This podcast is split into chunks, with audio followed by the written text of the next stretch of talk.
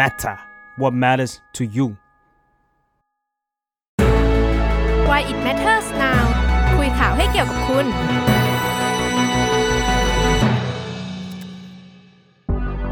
สวัสดีค่ะ ยินดีต้อนรับเข้าสู่รายการ Why It Matters Now นะคะ รายการที่จะมาคุยข่าวให้เกี่ยวกับคุณค่ะสำหรับ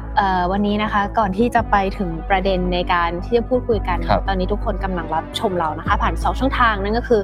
ช่องทางแรกนั่นคือใน Facebook แฟนเพจ The Matter นะคะแล้วก็ในยังยังมี YouTube Live นะคะ The Matter ที่รับชมรายการ Why It Matters Now เนี่ยได้แบบสดๆนะคะใน YouTube Live นะแล้วก็ถ้าใครแบบติดตามในช่องทางไหน ช่องทางไหนสักช่องทางหนึ่งนะคะโอ้โหพูดยากมากค่ะรบกวนนะคะฝากไปติดตามกันอีกหลาย ๆ ช่องทางนะคะ ทุกช่องทางของ The Matter ได้เลยนะคะสำหรับรายการวันนี้ก็คงจะหนีไปไม่พ้น เรื่องหุ้นสื่อไอทีวีอีกแล้ว ตอนนี้มันแบบโอ้โห มันอัปเดตกันแบบวันต่อวันเอกสารพิรุธต่าง ๆ มันแบบโอ้โหแบบ คิดว่าวันนี้หลาย ๆ คนก็น่าจะได้รอฟังกันนะคะ แต่ก่อนอื่นขออนุญาตขออภัยทุกคนนิดนึง เพราะว่าอย่างที่เราโปรโมทไปนะคะ จนกระทั่งถึงตอนนี้เนี่ยหน้าปกคลิปของเราเนี่ยก็ยังเป็นพี่แยมถาวนีนะคะ แล้วก็อาจารย์มุนินเนี่ยก็เป็นสองท่านเนาะแต่ว่าขออภัยจริง ๆ ค่ะ ตอนนี้พี่แยมก็ติดภารกิจด่วนกระทันหันนะคะ ก็อาจจะต้องเขียนข่าวแหละเข้าใจแกเหมือนกันก็หลายๆคนก็คงเห็นแล้วใช่สัมภาษณ์นักข่าวก็ ก็พอมันมีประเด็นอะไรที่มันเข้ามาในตอนนี้ใช่พี่แยมก็ต้องแบบติดภารกิจนิดนึงแต่ไม่เป็นไรค่ะ เราก็ยังได้คุยกับอาจารย์เหมือนเดิมนะคะแต่ว่าก่อนที่จะไปคุยอย่างที่อ้อยบอกไปว่าโหเรื่องราวมันแบบกี่อาทิตย์แล้วว่าตูน ตั้งแต่หลังใช่เรารู้สึกมันนานมาก เพราะว่าเขาเรียกตลอดเส้นทางนี้ตั้งแต่หลังเลือกตั้งมามันแบบโหมันมีหลายเรื่องมาก คุณตูนช่วยอัปเดตเป็น recap สั้น ๆ ได้ไหมคะว่าไอ้เรื่องประเด็นหุ้นสื่อคุณพิธาเนี่ยมันมันเกิดอะไรขึ้นบ้าง ครับ ก็เมื่อวานน้องพี่แยมก็วันที่14พี่แยมก็ออกรายการข่าวสามมิติ แล้วก็มาพร้อมข้อมูลสำคัญอีกแล้ว คือฮาเลยแหละก็คือข้อมูลข้อมูลของเมื่อวานเนี่ยก็คือมันเป็นเอกสารกำไรและขาดทุนแล้วก็พี่แอมเขาเอามาเทียบกันครับ ระหว่างเอกสารกำไรและขาดทุนก็คือของไตรมาสหนึ่งสองห้าหกเทียบกับของสองห้าหกห้าคือตัวสองห้าหกห้าเนี่ยก็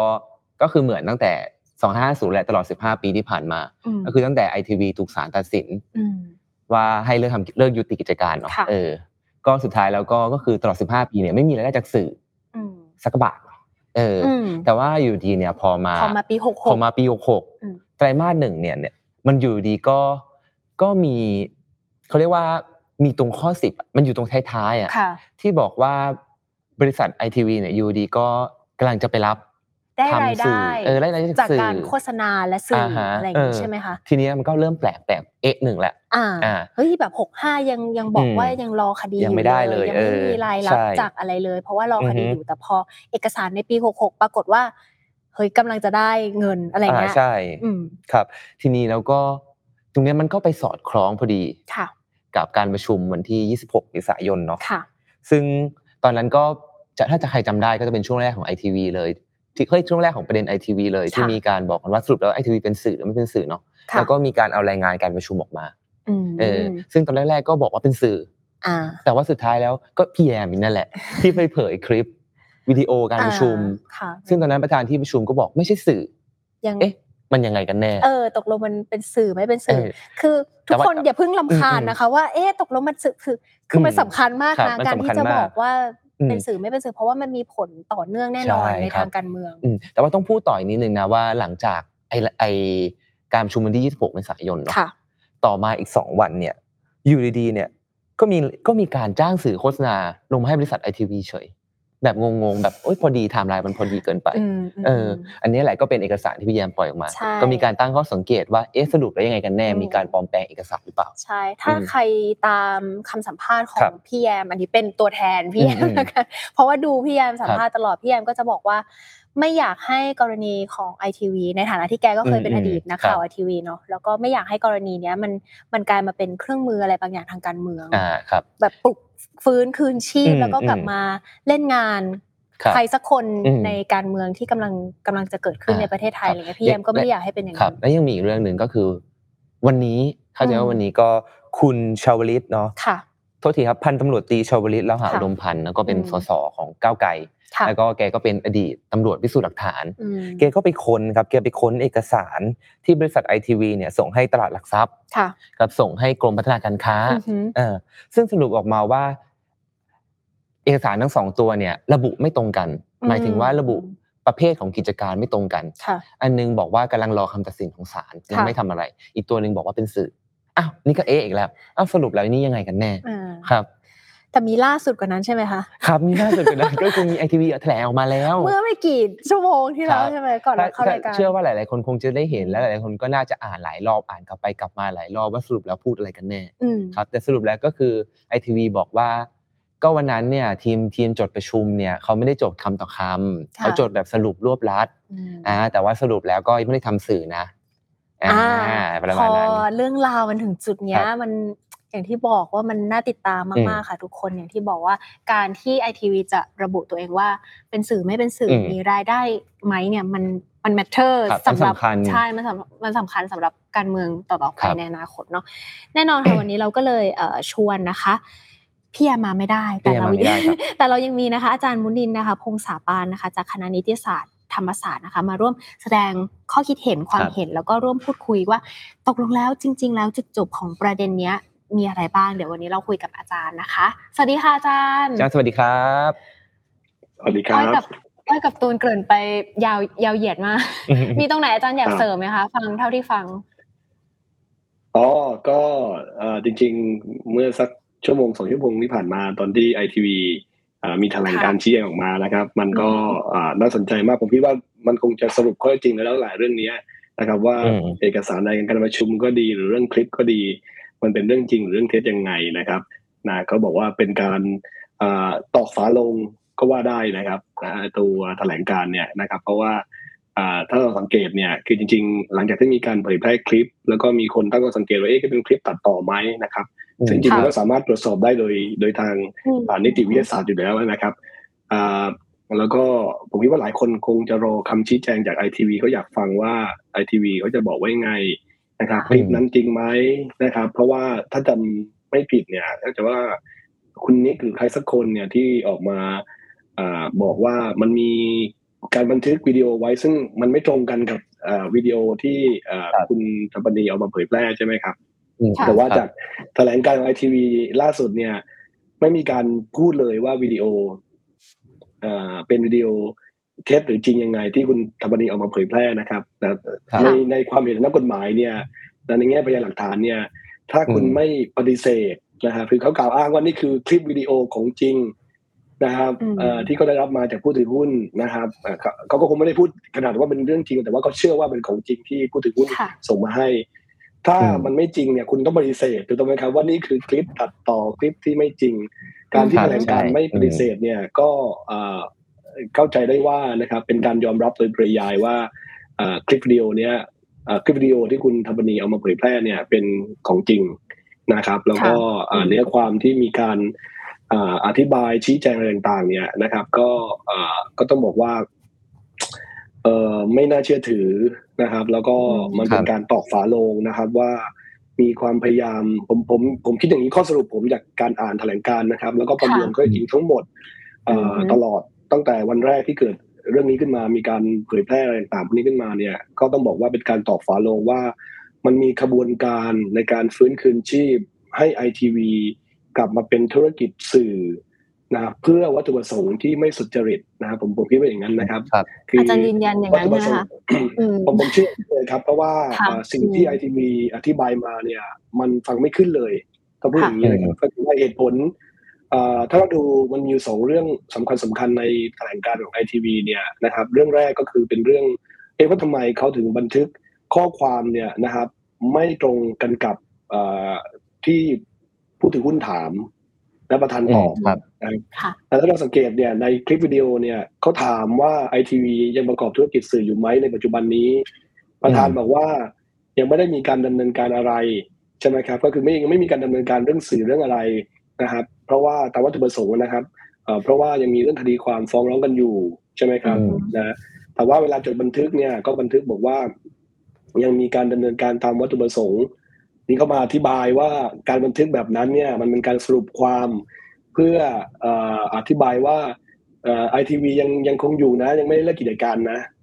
ซึ่งมันเป็นคนละเรื่องกันเลยเขาถามเรื่องสื่อว่ายังเป็นสื่อยังทำสื่ออยู่ไหม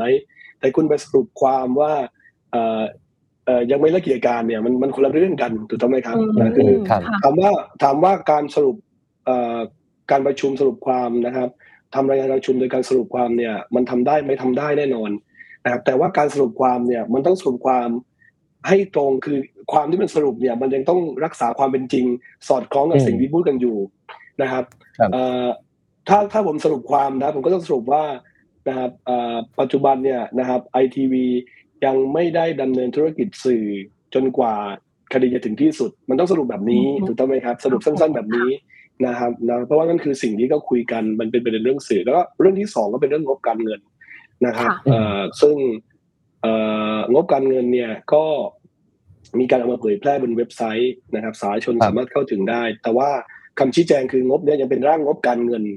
ที่ยังไม่ได้อืมผ่านการตรวจสอบของผู้ตรวจสอบบัญชีนะครับ ซึ่ง ถามว่าจริงๆเขาก็สามารถเอาเอกสารอะไรมาเผยแพร่เอ่อบนบนเว็บเขาก็ได้นะครับ แต่ถามว่าเอกสารซึ่งไม่เป็นทางการยังไม่มีการตรวจสอบแล้วเอกสารชิ้นนี้เนี่ย มันทำให้คนเข้าใจว่าไอทีวีนะครับเริ่มประกอบธุรกิจสื่อนะครับมันมันอืมมันมันควรที่จะเผยแพร่เอกสาร ซึ่งไม่เป็นทางการนี้ แล้วมันเอกสารนี้มันไปคอนฟ lict มันไปขัดแย้งกับเอกสาร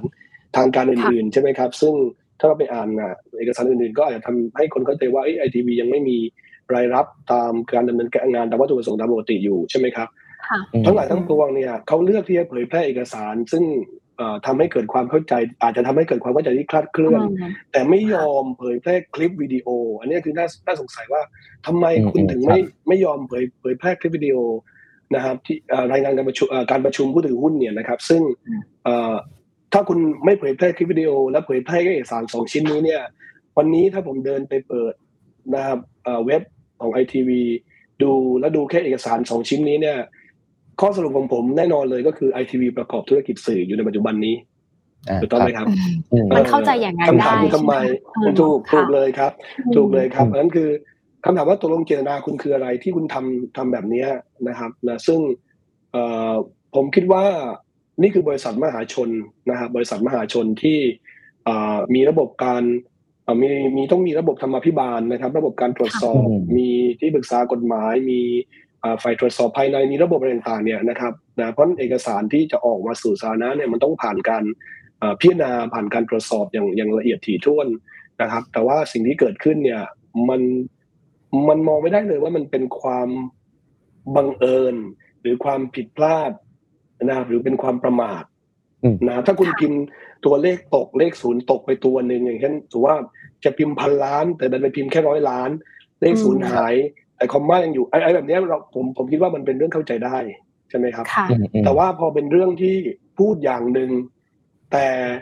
ในเอกสารไปแปลงยืนยันเป็นอีกอย่างหนึ่งอืมใช่อืมอีกอย่างหนึ่งแล้วแถมเวลามาชี้แจงก็ มันอธิบายไม่ได้เลยนะ มันไม่มีเหตุผลค่ะเลยคำชี้แจงเนี่ย สรุปก็อืมคือมันต้องมี ความจงใจนะครับหรือมีเจตนาที่จะแปลงสารอะไรบางอย่างในความเชื่อของผมนะครับแต่เพราะฉะนั้นนี่คือสิ่งที่เอ่อผมคิดว่ามัดตัวแล้วล่ะนะครับ มันก็คงจบค่ะแค่นี้แล้วละว่าเอกสารที่ทำขึ้นเนี่ยมันค่ะเอ่อต้องรู้ว่าตรวจส่งอะไรบางอย่างนะครับ ที่ไม่สุจริตค่ะอืมอาจารย์คะในฐานะเอ่อนักกฎหมายนะคะไอความกำกวมต่างๆ พิรุษต่างๆ ที่เราครับพบระหว่างทางค่ะ จนมาถึงวันนี้จน จนกระทั่งจนจนกระทั่งไอทีวีออกมาเอ่อแถลงเองแล้วว่าอืมเราไม่ใช่สื่ออะไรเงี้ยอาจารย์ว่าเรื่องราวความกำกำกวมระหว่างทางมันมันอนุมานได้ไหมคะว่านี่คือเอ่อเครื่องมือในการขจัดทางการเมืองระหว่างกัน ครับ คือเอ่อข้อสรุปผมที่ที่ผมบอกเมื่อกี้ว่ามันได้ภาพที่ชัดเจนที่สุดแล้วตอนนี้หลังจากที่ไอทีวีค่ะแถลงการว่า มันมีครักบระบวนการนะครับที่จะอ่าทำให้ไอทีวีฟื้นคืนชีพเป็นสื่อขึ้นมาเนี่ยเพื่อวัตถุประสงค์ที่ไม่สุจริตเอ่อถ้าวันนี้มันไม่มีเรื่องการเมืองไม่มีเรื่องคุณพิธานะครับค่ะแล้วมันมีแค่เหตุการณ์แค่ว่ามีการเอ่อมันมีคลิปวิดีโอโผล่ขึ้นมา โดยคุณแยมเผยแพร่ แล้วมีเอกสารรายงานการประชุมมีงบ ผมก็คงไม่รู้ว่ามันมันไอไอวัตถุประสงค์ที่ไม่สุจริตมันคือเรื่องอะไรอืมันคงจะต้องครับหาต่อไป แต่อืมบังเอิญว่าเอกสารเหล่านี้มันถูกเอาไปใช้ในการยื่นให้สอบคุณสมบัติคุณพิธาที่กกตอืมค่ะ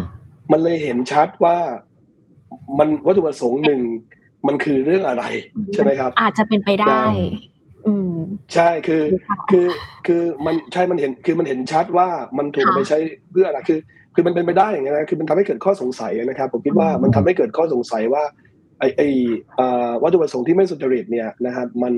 มันมันเพื่ออะไรนะครับนะซึ่งเรื่องนี้ก็คงต้องไปตรวจสอบมันต่อไปนะครับ ผมผมคงไม่ได้กล่าวหาว่ามันทำในกระบวนการระหว่างคนที่ไปยื่นคำร้อง หรือว่าคนที่ทำเอกสารต่างๆ แต่ว่าการที่สังคมตั้งคำถาม หรือว่าจับตามองอยู่นะครับ แล้วก็สนใจใคร่รู้กันมากเนี่ย มันเป็นเรื่องที่เข้าใจได้เพราะคนอยากรู้ว่าไอไอการทำแบบเนี้ยที่ไอทีวีเนี่ย แล้วมันถูกเอาไปใช้เพื่อวัตถุประสงค์ที่ไม่สุจริตเนี่ย มันคือเรื่องอะไร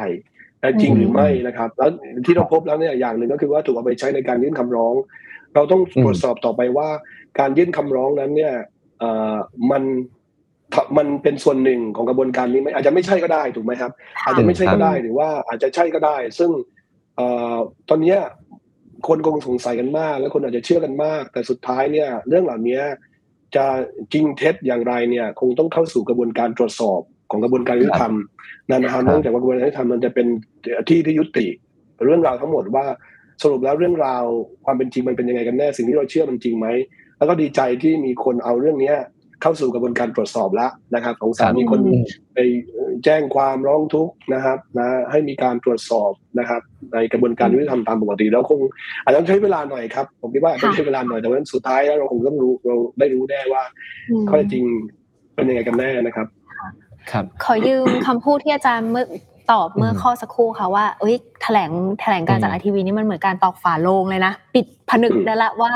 เราจะไปยังไงต่อ ทีนี้อยากทราบค่ะอาจารย์ขาว่า ทิศทางคดีต่อจากนี้หลังจากแฟกชีตแถลงการที่เผยแพร่ออกมา อาจารย์คาดคะเนว่ามันจะไปในทิศทางไหนอะคะคือต้องยอมรับอย่างนี้ครับว่า ถึงแม้ว่าข้อจริงจะปรากฏนะครับ แล้วทำให้คนส่วนใหญ่เชื่อนะครับ ว่ามันเป็นกระบวนการที่จะ discredit กัน หรือว่ามันอาจจะเป็นกระบวนการที่หวังผลในทางการเมืองนะครับ เพื่อวัตถุประสงค์ที่ไม่สุจริตนะครับสิ่งที่มันเกิดผลแน่ๆนะครับนะครับในทางการเมืองหรือว่าในระบบกฎหมายก็คือว่า มันทำให้ขบวนการหรือความพยายามที่จะทำให้คุณพิธาเนี่ยขาดคุณสมบัติจากการเป็นสสเนี่ยมันขาดความน่าเชื่อถืออย่าง คือไม่มีความน่าเชื่อถือเลยวันนี้เนี่ยสมมติว่าแม้ทั้งว่ามีใครสักคนเนี่ย ยื่นคำร้องเพื่อตรวจสอบคุณพิธาโดยสุจริต ในเรื่องเรื่องนี้แต่ไอสิ่งที่มันเกิดขึ้นตอนนี้กับไอทีวีเนี่ย มันทำให้ความพยายามเหล่านั้นเนี่ย มันไม่มีเครดิตแล้ว มันไม่มีแนวความน่าเชื่อถือแล้วถูกต้องไหมครับ มันมันทำให้แบบ คือคือมันทำให้คนที่ตรวจสอบเรื่องนี้นะครับ ไม่ว่าจะเป็นกรตก็ดีหรือสามนุนในอนาคตก็ดีเนี่ย จะต้องพิจารณา ข้อเท็จจริงเหล่านี้ให้หนักเลยนะครับว่า เนี่ยเอกสารไม่จริงไม่ตรง มันไม่น่าเชื่อถือเลยนะครับมันเห็นได้ชัดเจนและประชาชนคนในสังคมส่วนใหญ่ก็คือยอมรับไม่ได้นะครับ กับสิ่งที่เกิดขึ้นเนี่ยนะถ้าคุณยังตัดสินคดีหรือคุณยังพิจารณา โดยอ้างอิงเอกสารเหล่านี้เนี่ยไอความน่าเชื่อถือของคำตัดสินหรือคำวินิจฉัยของคุณเนี่ยมันมันจบเลย คือไอกระบวนการยุติธรรมของไทย ซึ่งมันมันมีเครดิตมันย่ำแย่แล้วเนี่ยคือโอ้มันจมลงไปใต้ดินเลยนะครับผมวิว่าอย่างนั้นตอนนี้มีคนบอกว่าทำทำเตี้ยเรียดินเนี่ย ต้องบอกว่าถ้าเกิดกระบวนเอ่อถ้าเกิดว่ากระบวนการตรวจสอบหรือว่าอองค์กรที่เกี่ยวข้องเนี่ย ยังยังวินิจฉัยโดยอ้างอิงเอกสารที่เป็นเท็จเหล่านี้เนี่ยนะครับ กระบวนการยุติธรรมเรานี่คือจมอยู่ใต้ดินแล้วนะครับ ฝังดินไปเลยนะครับกุดล้มฝังกบไปเลยนะครับ แต่ยังไงก็ตามเนี่ยผมผมคิดว่ามันคงไม่ทำลายโดยตัวมันเองความพยายามของคนที่อยากจะใช้สิทธิ์โดยไม่สุจริตนะครับที่จะพยายามไม่ให้คุณพิธาเนี่ยนะครับเป็นนายกรัฐมนตรีนะครับ หรือว่าพรรคร่วมรัฐบาลที่ไปเซ็น MOU คุณจะตั้งรัฐบาลกันได้อย่างราบรื่นผมคิดว่าสิ่งที่เกิดขึ้นเนี่ยมันไม่ได้ไม่ได้เรียกว่าหยุดยั้ง นะครับคนที่ผมก็ยังใช้คำแรงๆหน่อยคำคนหน้าด้านอย่างเงี้ยนะครับนะที่จะทำให้หยุดความพยายามนะครับ เรื่องเหล่านี้เนี่ยนะครับ เพราะว่ามันจะมีช่องทางในการที่เขาจะเอาเรื่องพวกนี้ขึ้นสู่การพิจารณาของศาลนูนอยู่นะครับ อย่างเช่นสสเข้าชื่อการอะไรต่างๆพวกนี้เพื่อให้ตรวจสอบแต่อย่างที่ผมพูดไปเนี่ยว่าในการตรวจสอบในการพิจารณา ถ้าคุณยังอ้างอิงเอกสารเท็จเหล่านี้นะครับ หรือข้อมูลที่ไม่น่าเชื่อถือเหล่านี้เนี่ยมันมัน ผมคิดว่าไม่รู้จะว่าไงละนะครับ มัน อืมต้องเอาปี๊บคลุมหัวนะครับ พวกนักกฎหมายอาจารย์ลงกฎหมายครับนักศึกษากฎหมายอะนะครับอืมหรือว่าคนในสังคมครับก็คงจะแบบรู้สึกแบบเออหมดหมดสิคำจะพูดแล้วนะครับอืมครับค่ะครับอาจารย์ถ้าถ้าแบบนี้หมายหมายความว่าตัวคณะกรรมการที่ตั้งขึ้นมาเพื่อสอบคุณพิธาในมาตราหนึ่งห้าหนึ่งเนี่ย ไม่ต้องทำแล้วไหมฮะไม่ต้องตรวจสอบไม่ต้องอะไรกันแล้วไหมฮะ อ่า คืออีกประเด็นเอ่อเนื่องจากว่ากระบวนการเนี่ยมันมันเริ่มต้นแล้วอะนะครับเอ่อคืออกกตก็รับเรื่องไว้พิจารณานะครับว่าผมผมคิดว่ากกตก็คงจะต้องดำเนินการตรวจสอบต่อไปนะครับ คือเอ่อตอนนี้สิ่งที่มันเกิดขึ้นเนี่ยมันคือการที่สื่อมวลชนนะครับเอ่อแล้วก็คนในสังคมร่วมมันตรวจสอบข้อเท็จจริงด้วยตัวเองนะครับ แต่ว่าการตรวจสอบของสื่อมวลชนก็ดี หรือว่าคนในสังคมก็ดีเนี่ยมันมันไม่ได้ทำให้เอ่อ ข้อเท็จจริงมันยุตินะครับ หรือมันเกิดผลในทางกฎหมายอย่างเป็นทางการนะครับ แต่ว่ากระบวนการที่เอ่อเขาจะว่าคุณเดืองไกลใช่ไหมครับ ไปร้องไว้เนี่ยครับนะครับให้ดำเนินคดีอาญากับคุณพิธาตามมาตรา 151 เนี่ยเอ่อกกตก็รับเรื่องไว้แล้วนะครับเพราะฉะนั้นแล้วกระบวนการในการตรวจสอบเนี่ยก็คงต้องดำเนินต้องดำเนินต่อไปตามกฎหมาย เพียงแต่ว่าแน่นอนกกตก็คงต้องพิจารณานะครับ เอกสารข้อมูลข้อเท็จจริงที่มันปรากฏอยู่นะครับอืมนะอ่าคำชี้แจงคำแถลงของไอทีวี นะครับ แล้วก็สิ่งที่เอ่อสื่อมวลชนได้รายงานอะไรต่างๆก็คงจะมีผลมากพอสมควรในการพิจารณาของกรตแล้วผมก็ยังเชื่อว่าเอ่อคนที่พิจารณาในในชั้นกรตเนี่ยก็คงจะเห็นนะครับ เหมือนกับคนในสังคมนะครับ ที่เห็นกันอยู่ถึงข้อพิรุธทั้งหลายนะครับ หรือความไม่น่าเชื่อถือทั้งหลายนะครับ เพราะฉะนั้นครับก็คิดว่าเอ่อพยานหลักฐานก็จริงมันชัดเจนขนาดนี้เนี่ยไม่ไม่น่าจะมีอะไรมาก แต่ว่ากระบวนการตรวจสอบ ถ้ากรตไม่ยุตินะครับ เกิดกรตเกิดวินิจฉัยว่าคุณพิธาขาดคุณสมบัติ แล้วรู้อยู่แล้วว่าขาดคุณสมบัติมาสมัครสสมีความผิดอาญาเกิดอืมเกิดเกิดเป็นอย่างนั้นขึ้นมานะครับนะแล้วเลยเชื่อเลยไอ้ข้อมูลที่คนรู้สึกว่ามีพิรุธเนี่ยเอ่อกระบวนการมันก็ไม่จบแค่นั้นครับมันก็ต้องไปสู่กระบวนการยุติธรรมตามปกติ ก็ต้องมีการไปฟ้องร้องคุณพิธาเอ่อแล้วเข้าครับสู่กระบวนการพิจารณาของของศาลยุติธรรมนะครับต้องใช้เวลาอีกยาวนานมากดีไม่ดี ปีสองปีสามปีโน่นนะครับกว่าจะจบที่ที่ศาลฎีกานะครับ ครับอืมก็ก็แปลว่ายังมีโอกาสอืมยังมีเรื่องต้องไปต่อเออใช่คือครับผมผมคิดว่าคุณคุณพิธาหรือว่าเอ่อคนที่เกี่ยวข้องเนี่ยคงไม่ได้กังวลกับค่ะกระบวนการหนึ่งห้าหนึ่งมากเพราะว่ามันใช้เวลาอืมนานมากนะครับ แล้วก็ผลของกระบวนการเนี้ยมันเป็นเรื่องโทษทางอาญาแต่ว่าไม่ได้เป็นเรื่องที่มีผลกระทบต่อต่อคุณสมบัติการเป็นสสเพราะว่าคุณสมบัติของการเป็นสสเนี่ยต้องให้สามนูนเป็นคนวินิจฉัยครับม ต้องให้สามนูนเป็นคนวินิจฉัย ซึ่งตอนนี้เนี่ยเอ่อยังยังไม่มีกระบวนการใด ๆ เพราะว่ากกตปัดตกไปแล้วนะครับแต่คงต้องรอให้ให้มีสสอ่าที่จะผ่านการรับรองโดยกกตเนี่ยนะครับ แล้วดูว่าเดี๋ยวจะมีสสรวมกลุ่มเข้าชื่อกัน ครบตามจำนวนที่รัฐธรรมนูญกำหนด แล้วไปร้องสามนูนหรือเปล่าต้องไปลุ้นกันตรงนั้นนะครับ ก็ต้องครับยอมรับว่ามันยังมีโอกาสเป็นได้อยู่ถึงแม้ว่าเอ่อก็จริงอะไรต่างๆอย่างที่เราเห็นอยู่ว่ามันมันดูแล้วเนี่ยไม่ ไม่น่าจะเป็นประเด็นปัญหาอะไรได้ได้อีกแล้วนะครับ แต่ก็ก็ไม่ไม่สามารถห้ามเขาได้นะต้องพูดอย่างนี้แล้วกันนะครับในเชิงหลักการครับ ครับอืมครับอาจารย์พอเราพิสเราเริ่มเห็นตรงกันแล้วว่าตัวมันมีการผมไม่อยากใช้คำนี้แต่ว่า คล้ายจะปลอมแปลงเอกสารเท็จนะครับอาจารย์พอมันเกิดกระบวนการอย่างนี้ขึ้นเนี่ย เราสามารถเอาผิดคนที่ทำกระบวนการนี้ได้ยังไงบ้างอาจารย์อืมค่ะ ได้ไหมนะคือจริงๆถ้าเราถ้าเราตัดตัดเรื่องคุณพิธาออกไป สมมติว่าไม่มีกรณีคุณพิธาเกิดขึ้นนะครับครับแล้วก็เอ่อดูอืมเฉพาะเอ่อการพูดคุยกันในเรื่องสื่อนะครับ แล้วก็เอ่อตัวรายงานการประชุมแล้วก็วิดีโอนะครับนะดูสามสามเหตุการณ์นี้ประกอบสามสิ่งนี้ประกอบกันเนี่ย ก็ต้องบอกว่าเอ่อการที่กรรมการนะครับเอ่อจดบันทึกการประชุมของผู้ถือหุ้นนะไม่ตรงกับความเป็นจริง นะครับอืมไม่ตรงกับความเป็นจริงนะครับเอ่อเราเรียกว่าเป็นการจดข้อความอันเป็นเท็จนะครับลงไปในรายงานการประชุมผู้ถือหุ้น กรรมการมีหน้าที่ต้องจดข้อมูลนะครับ ในรายงานการประชุมผู้ถือหุ้นเนี่ยตรงตามความเป็นจริง แต่ถ้าเกิดจดไม่ตรงตามความเป็นจริง ก็คือจดจดเท็จนะครับ การจดข้อความอันเป็นเท็จลงไปในรายงานประชุมเนี่ยเป็นความผิดอาญานะครับอืมตามเอ่อพระราชบัญญัติบริษัทมหาชนจำกัดนะครับเอ่อมาตรา 216วงเล็บสองถ้าผมจะไม่ผิดนะครับมาตรา216 ของพรบเนี่ยนะครับวงเล็บสองนะครับเอ่อเป็นความผิดอาญาอยู่แล้วครับ เพราะฉะนั้นแล้วเนี่ยจริง ๆเอ่อบริษัทมหาชนก็คือตัวไอทีวีเองนะครับ หรือหรือผู้มีส่วนได้เสียเนี่ยนะครับผู้เสียหายเนี่ยเอ่อก็สามารถที่จะดำเนินคดีอาญากับกรรมการนะครับอ่าที่มีส่วนในการจัดทำรายงานการประชุมนี้ได้อยู่แล้วนะครับ แต่ว่าเอ่อพอมันมีเรื่องของการเมืองมาเกี่ยวข้องคือเอ่อ มีการเอาเอาเอกสารชิ้นเนี้ยนะครับ ตัวรายงานการประชุมเท็จเนี่ยนะครับไปใช้นะครับเพื่อทำให้คุณพิธาเอ่อขาดคุณสมบัติเนี่ยมันก็จะเป็นความผิดอาญาตามกฎหมายอีกฉบับหนึ่งก็คืออมพระราชบัญญัติประกอบรัฐธรรมนูญนะครับ ว่าด้วยการเลือกตั้งสสเนี่ยนะครับ ซึ่งเขาก็มีเอ่อบทบัญญัติไว้ชัดเจนว่าใครที่แบบพยายามกลันแกล้งให้เอ่อบุคคลเนี่ยขาดคุณสมบัติการเป็นสสเนี่ย เป็นความผิดอาญา ไม่ใช่อืมเฉพาะคนที่ไปร้องเรียนแล้วใช้ มีเจตนาใช้เอกสารเท็จนะครับ เพื่อทำให้เขาขาดคุณสมบัติอย่างเดียว แต่พวกที่โพสต์ Facebook สนับสนุน ทั้งทั้งๆที่รู้แล้วเป็นข้อมูลเท็จ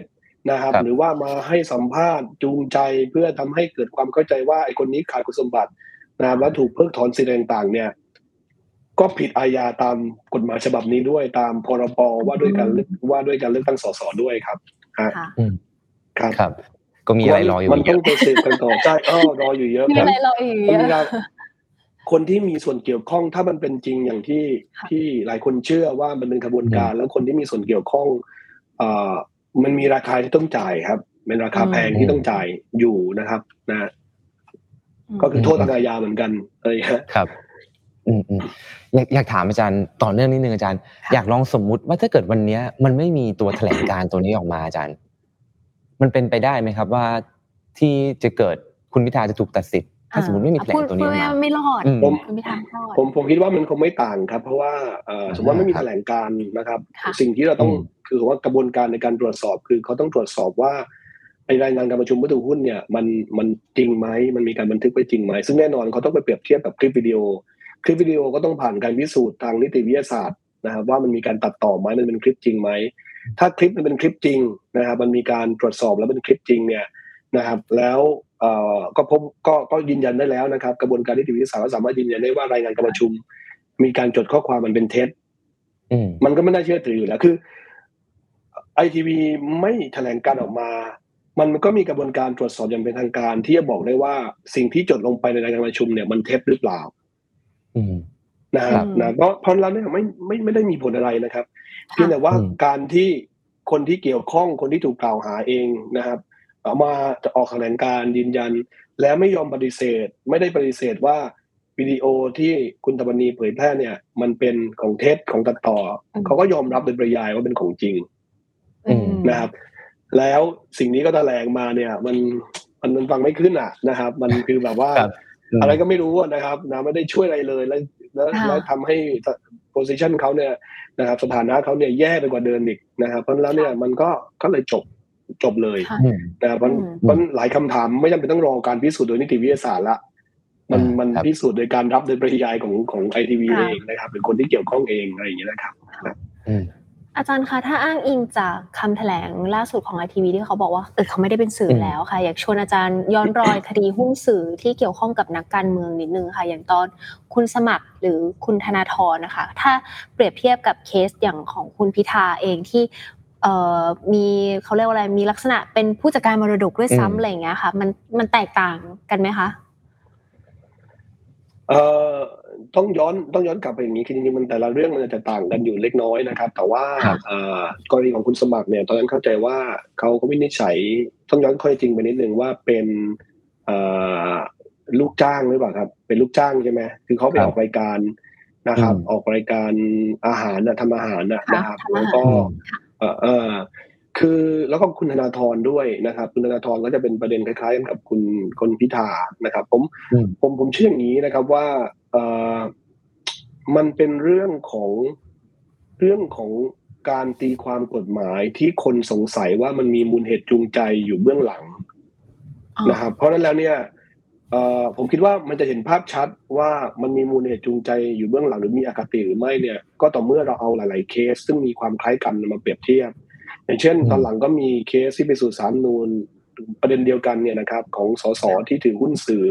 มีสสอนาคตใหม่ ถูกตัดสิทธิ์มีสสพรรคอื่น ไม่ถูกตัดสิทธิ์อะไรเงี้ยหลายถ้าเราเอาภาพเอาเอาประเด็นเดียวกันเนี่ยมา มามาดูนะครับในภาพรวมๆเราก็จะพบว่ามันมีความไม่สม่ำเสมอของการวินิจฉัยในประเด็นเดียวกันอยู่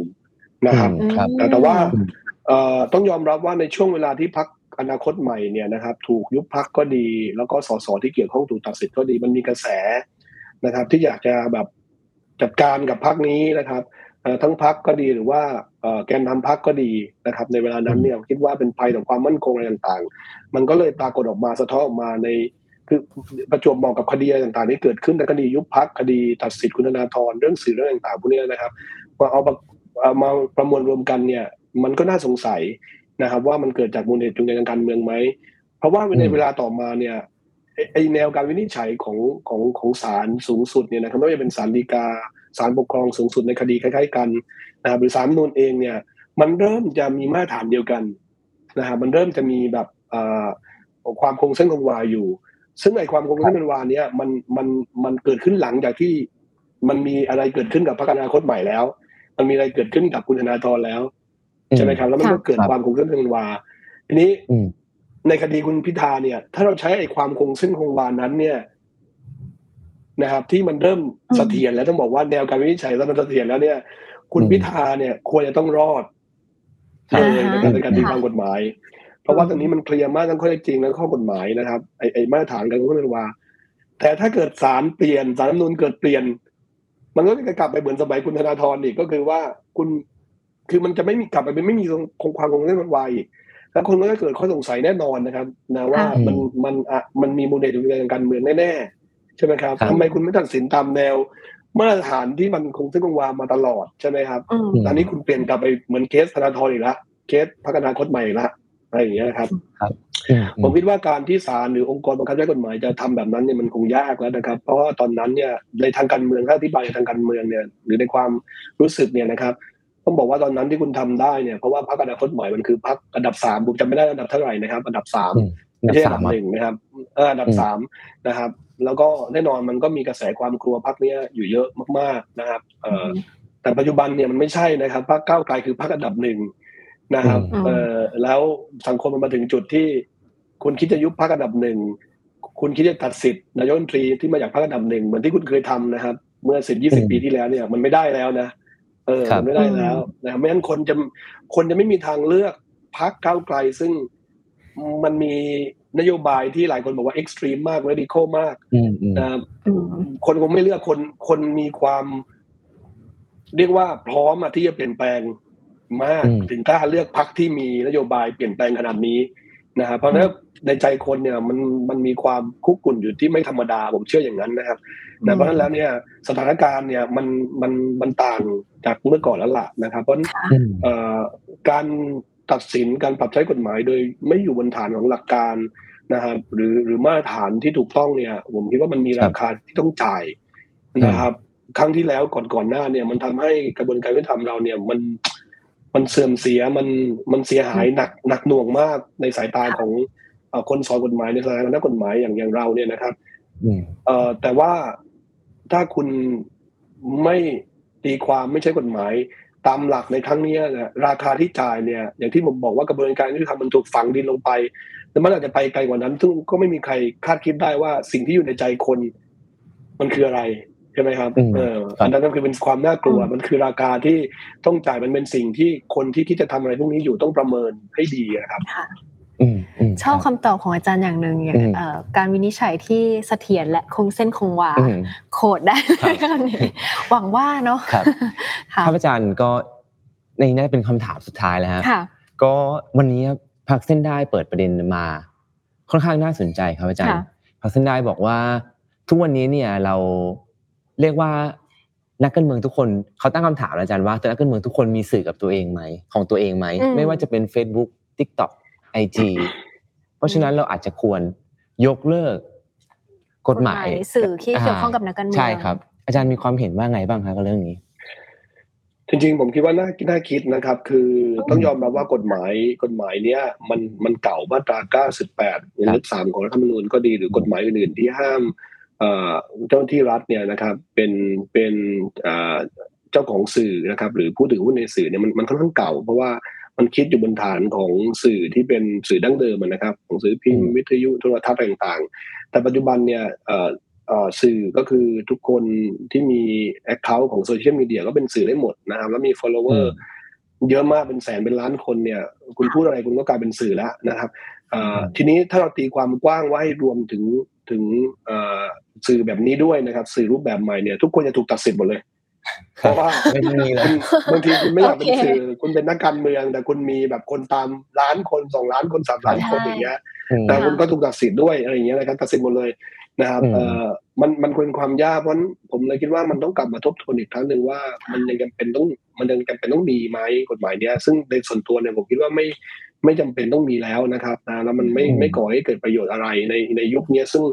เอ่อมันเป็นยุคของข้อมูลข่าวสารนะครับที่มันเผยแพร่ค่อนข้างรวดเร็วมากอะไรอย่างนี้นะครับเพราะฉะนั้นเอ่อต่อให้คุณไม่เผยแพร่เองคนอื่นก็ก็ผู้สนับสนุนของคุณก็มี account โซเชียลมีเดียอยู่ดี ก็ทำให้คุณอยู่ดีเผยแพร่อันเนี้ยนะครับโทนนี้นั่นก็กลายเป็นไวรัลอะไรต่างๆเนี่ยนะครับ เพราะฉะนั้นผมคิดว่ายกเลิกดีกว่านะครับในความเป็นส่วนตัว แต่ถ้าเกิดว่าจะไม่ยกเลิก นะจะเก็บไว้คุณต้องแก้นะครับ ต้องแก้ต้องแก้ใหม่นะครับไม่นั้นมันจะกลายเป็นช่องทางหรือเครื่องมือในทางการเมืองอย่างที่เราเห็นอยู่ปัจจุบันเนี่ยว่ามันเป็นกฎหมายล้าหลัง ไม่มีอะไรเลยนะครับนะเจตนารมณ์ก็ชัดเจน แต่ก็มีคนพยายามใช้ช่องอะไรแบบเนี้ยนะครับหาเรื่องเพื่อที่จะเอ่อทำลายเจตจำนงของประชาชนนะพูดอย่างนี้แล้วกันนะครับนะซึ่งซึ่งเอ่อก็ เป็นเรื่องที่ไม่ควรจะเกิดขึ้นนะแต่ว่าเรื่องที่ไม่ควรจะเกิดขึ้นมันเกิดขึ้นบ่อยในบ้านในบ้านเมืองของเราเนี่ยนะครับครับอืมเรื่องเป็นเรื่องความเคยชินนะคค่ะรับอาจารย์ขอถามต่อเนื่องนิดนึงนะครับใช่ค่ะพอดีว่าใน MOU ของรัฐบาลชุดใหม่ ซึ่งเราอะเราหวังว่าจะได้เป็นรัฐบาลมากๆเนาะก็มีเรื่องการแก้รัฐธรรมนูญพอดีอืมครับอาจารย์ที่อาจารย์บอกว่าจะต้องมีการแก้ไขในเรื่องของเรื่องของหุ้นสื่อเนี่ย มันต้องมันควรจะต้องมีตรงไหนที่อาจารย์ที่ต้องขันให้มันแน่นขึ้นอืมหรือมีตรงไหนที่ต้องแก้ต้องปรับปรุงมาในมุมมองอาจารย์ คืออมคือผมอย่างนี้ครับ เอาเอาง่ายๆ คือ ถ้าถ้าเกิดดูเร็วๆเลยมาตรา 98 วงเล็บ 3 เนี่ยไอ้คำว่าเป็นเจ้าของหรือเป็นหรือถือหุ้นเนี่ยนะครับเจตนารมณ์ของมันเนี่ยคำว่าถือหุ้นเนี่ย มันคือถือหุ้นในลักษณะที่สามารถควบคุมนะอืมธุรกิจสื่อนั้นได้อย่างเป็นเจ้าของค่ะแต่พอมันไม่เขียนให้ชัดตรงคำว่าผู้ถือหุ้นเนี่ย คนหัวหมอ คนที่ต้องการจะใช้เป็นเครื่องมือมันก็เลยบอกว่า ถือแค่หุ้นเดียวเนี่ยก็ถือหุ้นแล้วขาดคุณสมบัติแล้วครับศูนย์จุดจริศูงนย์ๆศูนย์ก็ถือแล้วใช่ใช่ไหมคะจริงๆถ้าเกิดจะแก้แบบอย่างง่ายสุดเนี่ย เพื่อตัดปัญหามาตราเนี้ยคือ ต้องแก้ต้องเพิ่มด้วยคำว่าถือหุ้นในลักษณะที่สามารถใช้อำนาจควบคุมอย่างเป็นเจ้าของนะครับค่ะเอ่อครับอย่างนั้นเนี่ยก็อืมก็คืออืมถ้าเขาบอกให้แก้อย่างง่ายที่สุดแก้น้อยที่สุดเนี่ย คือก็แก้แค่เนี้ยอืมอืมปัญหาคุณครับพิธาจะจบเลย นะครับไม่เกิดขึ้นอีกแล้ว หรือว่าปัญหาของสสคนอื่นๆที่แบบเอ่ออาจจะถือหุ้นในอนาคตเนอะหุ้นสองอืมหุ้นหรือไม่กี่เปอร์เซ็นต์อะไรต่างๆเนี่ยก็จะจบไม่มีปัญหาอะไรครับโอเคครับค่ะอาจารย์คะในฐานะประชาชนต่อจากนี้เราควรตามประเด็นนี้ควรจะต้องดูอะไรบ้างอย่างอืมเข้มงวดเข้มเข้มแข็งมากกว่าเดิมค่ะ ผมผมคิดว่าแล้วทำเราเพิ่งผ่านการเลือกตั้งมาเมื่อวันที่ 14 พฤษภาคมนี้เองนะครับ แล้วเราก็ได้แสดงเจตจำนงผ่านผ่านการเลือกสสของเราเข้าไปนะครับ ผมคิดว่าเอ่อเราเป็นเจ้าของอำนาจอธิปไตย เราใช้อำนาจอธิปไตยเราผ่านทางสสแล้วถ้าเกิดเจตจำนงของเรานะครับ มันถูกสกัดกั้นด้วยคนกลุ่มน้อยๆ คนไม่กี่คน ที่ไม่ยอมรับนะครับ การแสดงเจตจำนงของประชาชนเนี่ยนะครับ ผมคิดว่านี่คือเป็นสังคมที่ ที่ล้มเหลวนะครับ เป็นประชาธิปไตยคือมันไม่สามารถเรียกว่าเป็นประชาธิปไตยได้นะครับ มันเป็นการปกครองแบบคณาธิปไตยเป็นการปกครองแบบเผด็จการนะครับ เพราะฉะนั้นเนี่ยผมคิดว่าเราไม่ควรจะยอมรับนะครับเอ่อสิ่งที่สิ่งที่เกิดขึ้นนะแบบเนี้ยการกระทำแบบเนี้ยนะครับ ผมคิดว่าการบังคับใช้กฎหมายเนี่ยโดยสุจริตเนี่ยมันมันมันมันเป็นเรื่องที่ถูกต้องนะครับนะค่ะถ้าเกิดใครทำไม่ถูกต้องใครขาดคุณสมบัติ การอืมดำเนินการตามกฎหมายเป็นเรื่องที่ทำได้ แต่ว่าข้อเท็จจริงที่มันปรากฏชัดว่ามันเป็นความพยายามที่จะทำลายผมผมเรียกว่า